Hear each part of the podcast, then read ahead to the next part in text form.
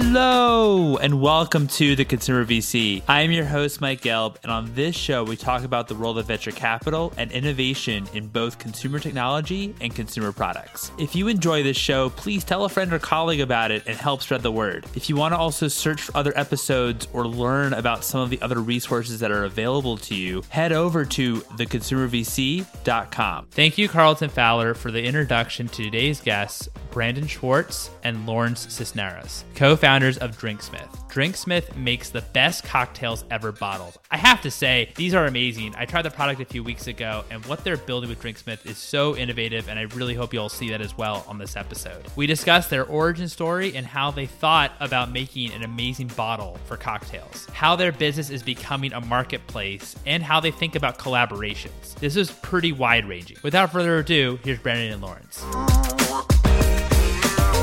Brandon and Lawrence, how are you both? Great. Here in L A, trying to make it work. It's, it's been fun. How you doing? Doing well, man. Doing really well. Yeah. Also in Los Angeles over here. So it's great to have some locals on the show. Would love to start from the very beginning. How did you two meet and what was your interests in the alcohol and beverage industries? Well, Brandon and I met a long time ago in undergrad, and then uh, we both found our way up at U S C, him graduating a few years before me in the business school, and I went to law school, and we reconnected as I was in school, and he had been, I think he just sold his first company, his first brand, and so he had a, you know, a lot of experience in C P G, and, you know, we loved going out and drinking, you know, cocktails and trying to make drinks ourselves, and, you know, we realized that there was a very huge gap in the industry between what, you know, what you could get at these bars that we love going to and what you can get at the store, and all the troubles that we had making drinks ourselves. And we kind of just started realizing, hey, like, this is a highly regulated market. Maybe we could come up with a really cool product. So we kind of put our heads together and, uh, you know, year after year, uh, attack the problem. And uh, here we are.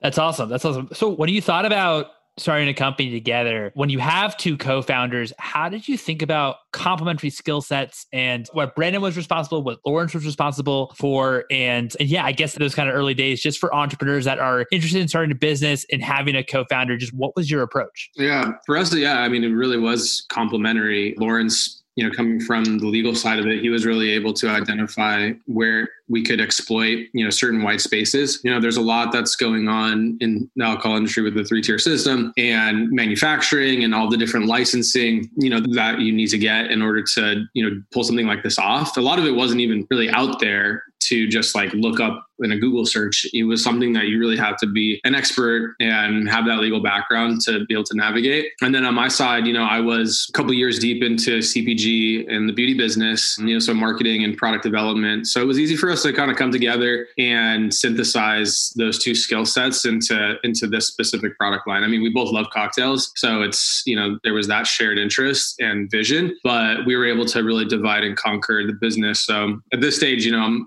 handling more of the sales and marketing, and Lawrence is handling, you know, finance, ops, legal. I mean, as co-founders, though, you can imagine there's a lot of overlap, and we're pretty much talking to each other, like probably too much, you know, every thirty minutes. We're like, there's like a conversation on text going, and, you know, there's a lot to handle. So, but yeah, it's definitely a divide and conquer situation. Got it. No, that makes a lot of sense in terms of your approach. And when you're thinking about starting a business, the reason why you would each want to start it with each other, that makes a lot of sense, just given both your backgrounds. When you realize that you, okay, you wanted to start DRNXMYTH, talk to me about the early stages of developing the technology, how you thought about just even, you know, the business structure and your approach to the uh, supply chain. Yeah, I think that was probably one of the more interesting and exciting parts about the business for us, where we realized there was this huge problem where everyone loves fresh craft cocktails. There wasn't one at the store. All the other kind of like pseudo canned cocktails were really bad.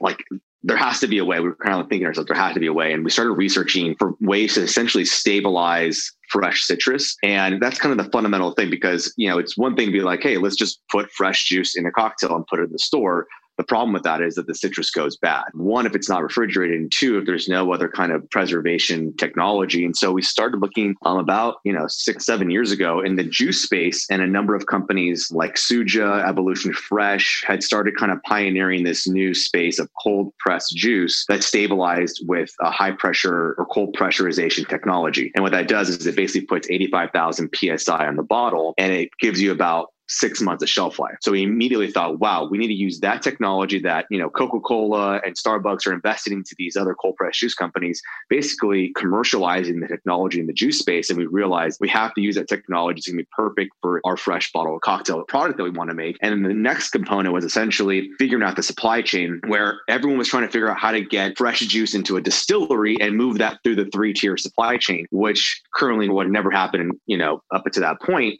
And so what we did different was we basically found a fresh juice manufacturing facility, one of the largest in North America. And so we've kind of flipped the table and flipped the, the script and basically got alcohol licenses at that facility to do everything all in-house. So it's the only, you know, facility in the country that has the F D A certifications to handle fresh citrus and basically alcohol licenses to handle bulk spirits all in the same place. And so we kind of started realizing, like, no one's done this, but there are pieces in place that we can put it together. We can solve this in a really, you know, high-end way, and in a way that's also very defensible. Not to mention that the bottle we built, that, you know, that would be kind of the linchpin to bringing everything together. Yeah. So I guess part of your competitive advantage or your moat is actually your manufacturer, about having, they're the actually only ones that are able to actually have licenses with distilleries and alcohol brands. Is that, is that right? There are licenses though. So it's tied to their location, but licenses underneath our company is part of the moat for sure. I think the biggest moat is definitely the patent on the bottle. And just, you know, there's a lot that went into that, from the mechanism that combines the two liquids, but then also, you know, different kinds of plastic resins that we had to experiment with that will go through the high pressure processing that we do. So it's, it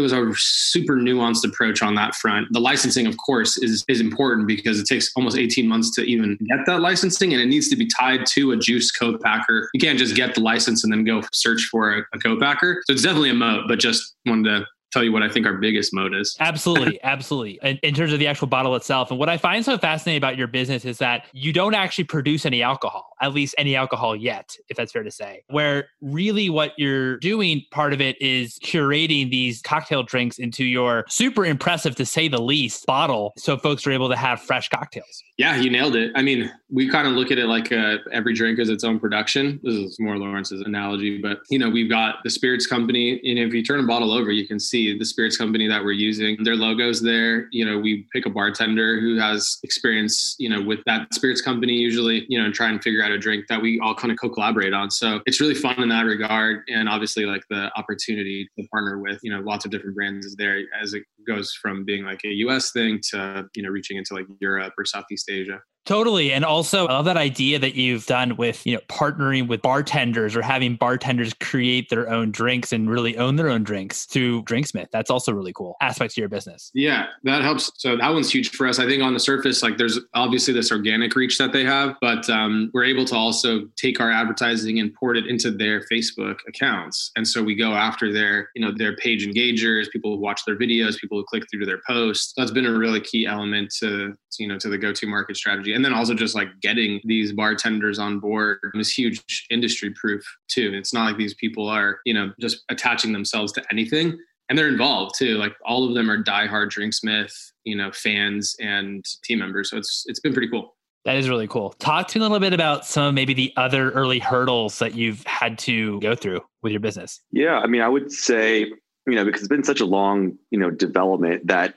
you know, for a lot of product-based companies, you have to have the product before you can get into the market. And, and then, you know, to be able to get investment, you have to have the product and be in the market and show certain results. And that's how a lot of, you know, non-alcoholic, you know, beverages or even alcohol, it's like, hey, go get a proof of concept. And for us, we had this challenge where we had to raise the money in order to prove out the product, and then raise even more money to go put it in the market, to go prove out, you know, hey, are, do people even want these fresh bottle cocktails? What about the pricing? What about the positioning and all those kinds of things? Can, can we even put these, you know, manufacturing pieces together? And so, you know, that was probably one of the fundamental challenges that we had at the very beginning, because I mean, even to an extent now, there's not a lot of early stage alcohol, you know, investors, because generally it's a very legacy kind of business. There's a lot of kind of incumbents in place. It's kind of convoluted on a regulatory standpoint, and so not a lot of people understand it. So to get the the capital in and have, you know, we basically had to show investors, you know, even years ago, that yes, there is a bit of risk that we're having to prove out the product, we're having to prove out the manufacturing,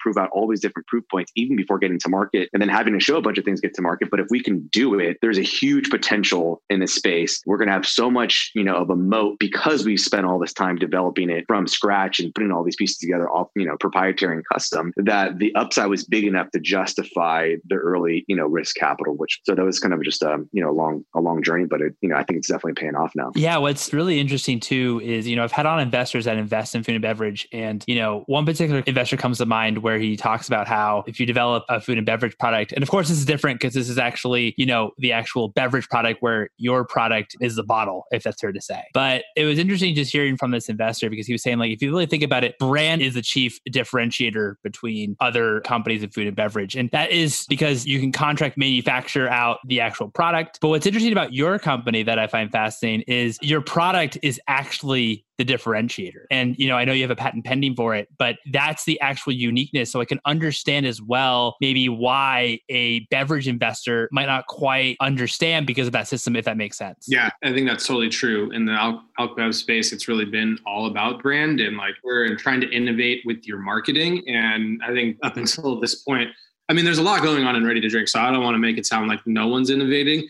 But, you know, we kind of feel like there was this, oh, we put a spice in this rum, like it's innovation, you know, and it's like, eh, it's not really innovation, you know, like coming from the beauty business and really kind of seeing the focus on not just packaging, but also like unique positioning on the product, whether it's an ingredient or whether it's hardware that actually helps you get that result, that before and after. We applied that to alcohol and we thought, all right, well, how can we actually make the best craft cocktail? And I was like, well, it's through a mix of different things. And mainly it's this bottle tech. So we knew that that in and of itself would be the core thing propelling the brand forward. It was being able to put all of that, all that good. And the brand came after that. You know, like branding for us is almost an automatic, you know, any consumer good is in the business of fashion. You know, you have to look good and you have to look cool and you have to look on trend, be ahead of the curve. So luckily we've had a lot of experience on that front with, you know, developing cool looking brand. I mean, I, I hope you think it's cool. I'm sure there's some people out there who don't think it's cool, but we like it. And that was almost secondary to, you know, making sure that the product could really uphold the promise of the brand. No, that makes sense. And I understand, just to your point, why it would be really hard for investors to maybe even understand what you were building. Right? Investors in beverage, because they want to see um, go to market, because as you said, it's a lot in the marketing. Whereas in your case, yes, it is in the marketing, but you actually have like a very real, you very real I P. You actually have a moat. You have a lot of product differentiation in the bottle itself, which takes a lot of capital in order to make. So that makes a lot of sense on the R and D side. I know you touched on this a little bit, but would love to also dive into how you thought about brand and brand positioning after you developed the bottle. Yeah. So how we thought of it, I mean, it's really been Been, we kind of transitioned, you know, from a few different places, but, you know, fundamentally we liked this idea of putting people in control of their mixology, you know, putting people in the driver's seat and kind of turning them into a bit of a mixologist. And a lot of people love that twist and shake aspect of it. It's engaging and it kind of makes you understand that there's something special happening here. So to that end, it was really about, you know, t- trying to turn them into the, you know, bartender, mixologist, you know, and a drinksmith, if you will. And so that's really how we went about coming up with the name. I think at this point, you know, people definitely kind of struggle for a second trying to figure it out, but that's kind of fun. The, the wordplay on it, you know, the way we spelled it, you know, it kind of gives you like a little bit of mystery, you know, like the no consonants and then the myth, M Y T H at the end is kind of like our way of like nodding to how this has really never been done before. But then also like the, you know, the wordplay with actually, you know, becoming the, the drinksmith or mixologist yourself. And then, you know, from there, we didn't really want to have like one cohesive, like homogenous looking brand, because we wanted to really make each drink its own production, if you will. So we tried to create a template for our label that would have all of these, you know, trappings and elements that would create brand cohesion, you know, like the logo lockup and where the ingredients go. But then there's plenty of area on the label that we dedicated towards, you know, making illustrations for people or putting their images outright on the label, which we've been doing more lately. And then, you know, changing up the font of the, um, you know, or the, the graphic on the, the way the, the drink is named. So that's been a really fun process. And as we get more people involved, like they, they really end up taking a lot of ownership over the product, because they end up becoming, you know, a part of the creative collaboration leading up to it. So that's been pretty cool. And I would mention too that, I mean, it kind of like, you know, to, to the comment of discussion around being, have a moat and defensibility, you know, we almost are becoming this kind of platform and a product where people come to us, whether they're a bartender or a celebrity or a brand or a type of venue. And because we've kind of created this infrastructure, we're the only ones that can do it. You know, we allow for this kind of other brands and people to play alongside us in a very collaborative way. And it kind of makes it really fun where, you know, we can play with anyone in the three tiers of the alcohol industry in a cool new way. And, you know, almost the DRNXMYTH kind of brand, it's almost kind of synonymous with fresh. And it kind of, it kind of is like the most premium thing you could do in, in our category. And so it kind of created this like um, branded platform and a product in a way.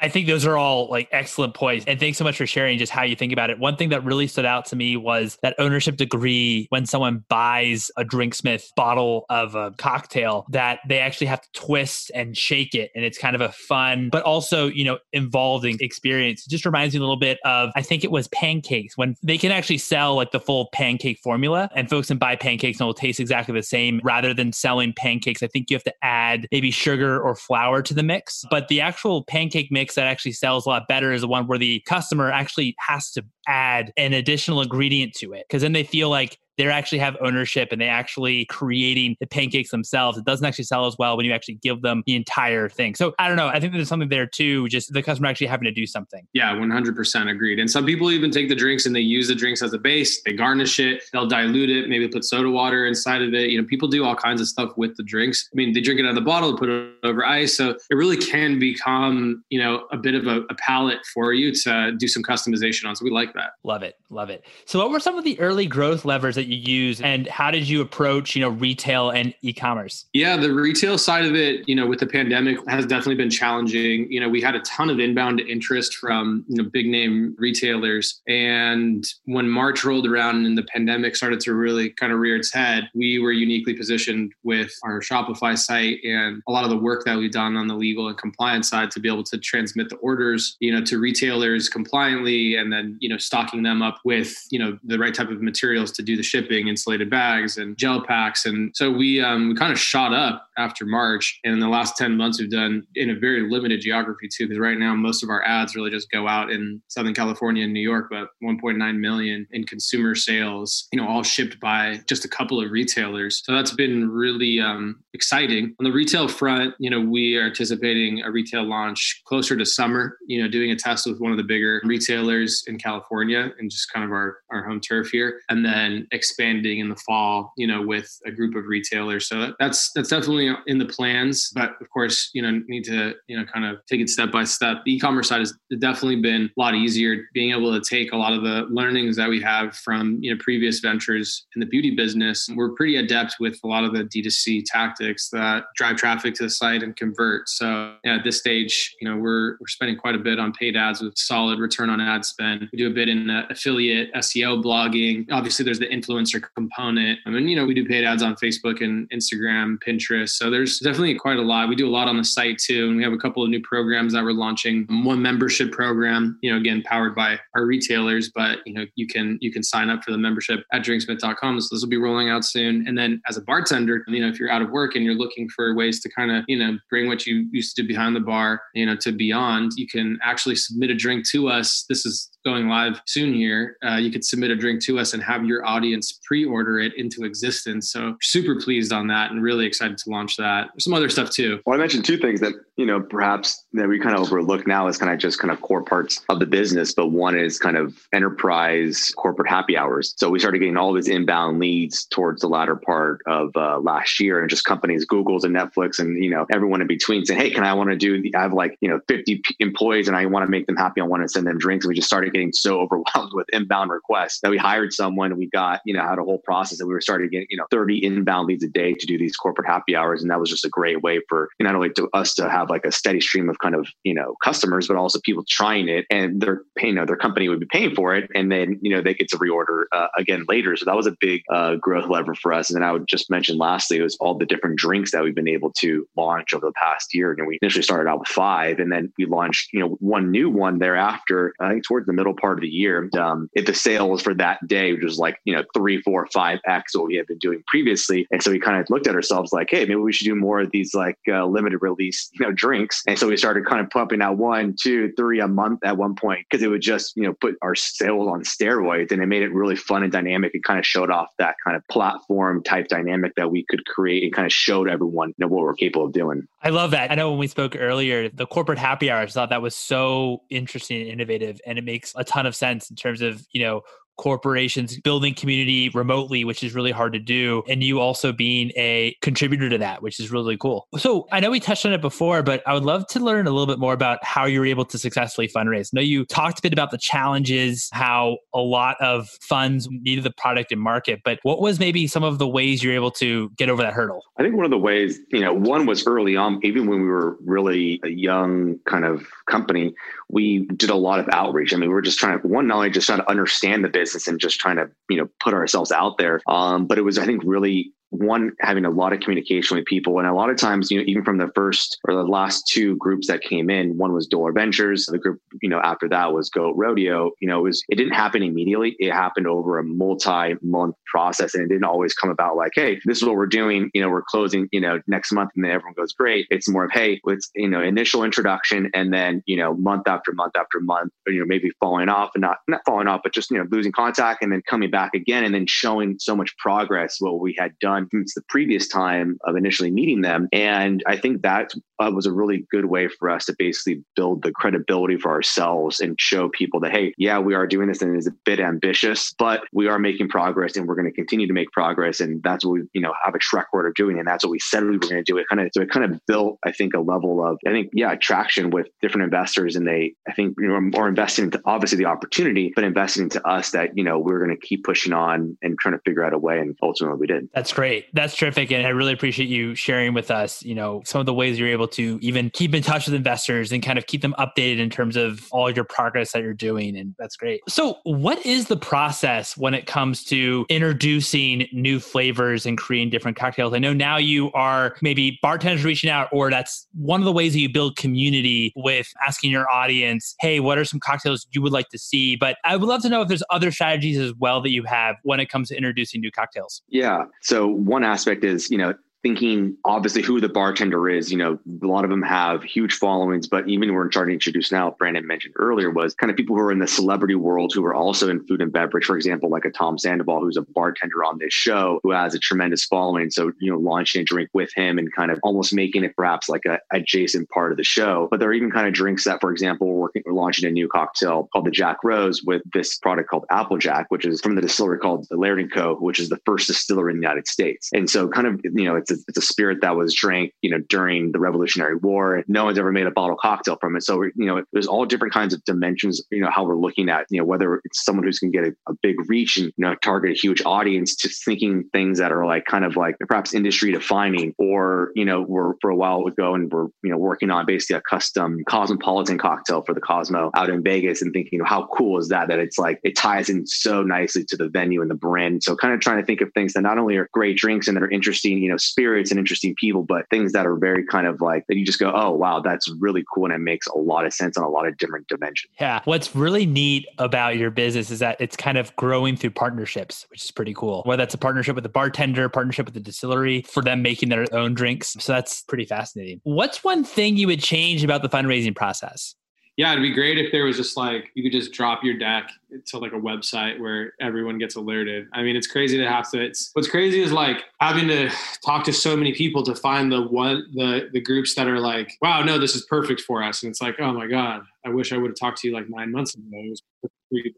It's like, it's really heartbreaking to like, to like not be as connected as other people are, you know. It's just like, yeah, I would say that it's just hard to find the re- there's still to this day. I mean, there's Crunchbase, there's PitchBook, you know, you subscribe to all these different, you know, companies' newsletters to try and get info, but still it just seems like, you know, even today, like we're, we talked to a couple of investors who are like, this is perfect for us. Like we would have, where were you guys nine months ago or two years ago? And it's like, where were you?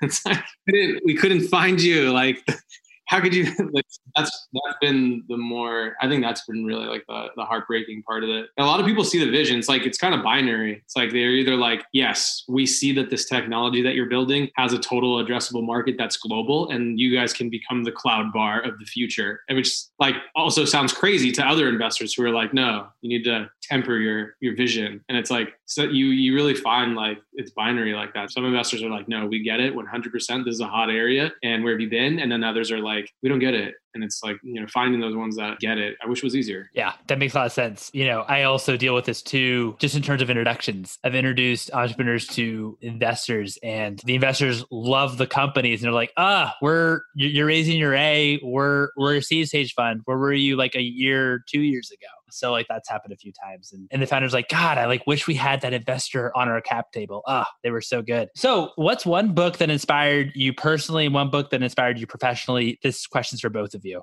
Oh, so I think one book profession, I think, I guess I think aligned a lot of stars for me was um, Zero to One by Peter Thiel. And I think we applied, or at least I applied a lot of those principles of building this business. And, you know, I think it, it really kind of like this creative monopoly concept um, was just so like, I guess, North Star for us in creating this. And I think that was, that was really helpful to kind of, you know, hear him, you know, lay it out. And then I would say from a, a personal level, kind of business related as well as Rich Dad Poor Dad, and kind of really just flipping the switch for me. I read it in law school actually. And I was like, well, shit, I'm in the middle of law school here, but this book is making a lot of sense. And I really kind of started thinking differently and thinking about money and thinking how to, you know, assets and all these kinds of things. And it really kind of gave me a totally different framework, you know, for my life. Totally. That's great. That's great. Yeah. We'll certainly add those two to the list. I don't think we've had Zero to One come up a couple times, and Rich Dad Poor Dad, you're the first to say it, but I absolutely love that book. So my final question to you both is, what's one piece of advice that you have for founders that are currently building? On my side, I would say, I'd say focus on your product. A lot of people get caught up in trying to make a cool brand or or like becoming obsessed with some particular marketing tactic. The worst place you can find yourself is with a dog product, and you're you're like relying on marketing and brand building. That costs a ton of money and a lot of time and a lot of expertise and a lot of different people. It's much better when you spend all your upfront time on the, the product or service that you're trying to sell and making that thing sell itself. If you're forgetting about that, then it's going to be a tough road. You better have a lot of money, and you better be an expert marketing person, salesperson. Yeah, that's my advice. I would say, um, and this is something, you know, kind of learned and, you know, heard from Steve Blank in particular about, you know, testing and iterating, you know, fundamentally, like knowing if you're wrong, like knowing if the product is wrong, if the process is wrong, if what you're doing is wasting your time, is wasting other people's time, is wasting other people's money. And um, I think, you know, being honest with yourself, if you're going down an area that, or for a product that just doesn't make sense, but it's, it's also tempering that with, hey, we want to get to this goal. There's different ways and perhaps, you know, ways of getting there, but also being honest that perhaps the goal is wrong or that it's impossible, or, you know, being very honest with yourself along the way, because I think that was one of the challenges for myself in terms of, you know, leaving, you know, the legal profession. You're like, hey, this better be worth it. And, you know, we kind of always, you know, try to figure out different tells and different signs along the way. You know, is this too early? Is this before it's time? Do we iron out the right people for this? Is this the wrong product or the wrong way of doing it? And so I think that helps not only when you're communicating with other people that, you know, to invest in the company, that, hey, you're your biggest doubter in a sense, you know, that then if you've convinced yourself because you, you're as honest with yourself about it, you're able to, I think, speak to other people with more clarity and kind of help, you know, them come to your vision as well. But it's only because you've been as honest with yourself about it. Yeah, I think that those are two excellent pieces of advice. Focus on your product and also be extremely honest with yourself in terms of what you actually want to do, and, and also know if you're wrong. I love that. I love that. Well, Brandon and Lawrence, this has been so much fun. Thanks so much for your time. Mike, thank you, Tom. Much appreciated. Thanks for having us. And there you have it. Thank you so much, Brandon and Lawrence, for coming on the show. That was a lot of fun. You're also welcome to follow me on Twitter at Mike Gelb. For all episodes, please visit the consumer v c dot com. Thanks again for listening, folks.